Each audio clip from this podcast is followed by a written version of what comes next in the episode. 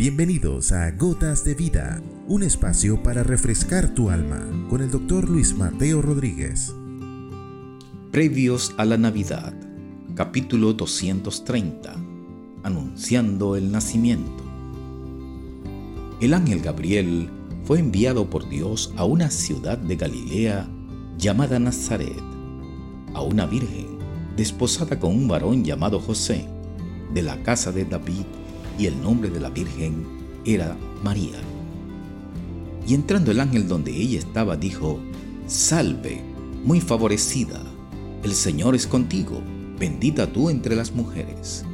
Mas ella cuando le vio, se turbó por sus palabras y pensaba qué salutación sería esta. Entonces el ángel le dijo, María, no temas, porque has hallado gracia delante de Dios y ahora concebirás en tu vientre y darás a luz un hijo, y llamarás su nombre Jesús. Este será grande y será llamado Hijo del Altísimo, y el Señor Dios le dará el trono de David, su padre, y reinará sobre la casa de Jacob para siempre, y su reino no tendrá fin. Entonces María dijo al ángel, ¿Cómo será esto? Pues no conozco varón. Respondiendo el ángel le dijo, el Espíritu Santo vendrá sobre ti, y el poder del Altísimo te cubrirá con su sombra, por lo cual también el santo ser que nacerá será llamado Hijo de Dios.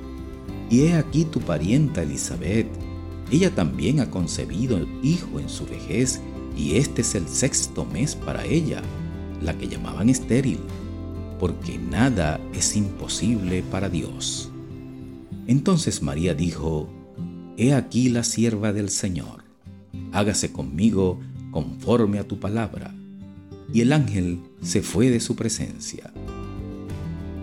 Lectura del Evangelio de Lucas tocante al anuncio de la concepción del Hijo de Dios o del Hijo de David en una virgen de las hijas de Israel como lo había predicho el Dios de los cielos como señal para su pueblo por medio del profeta.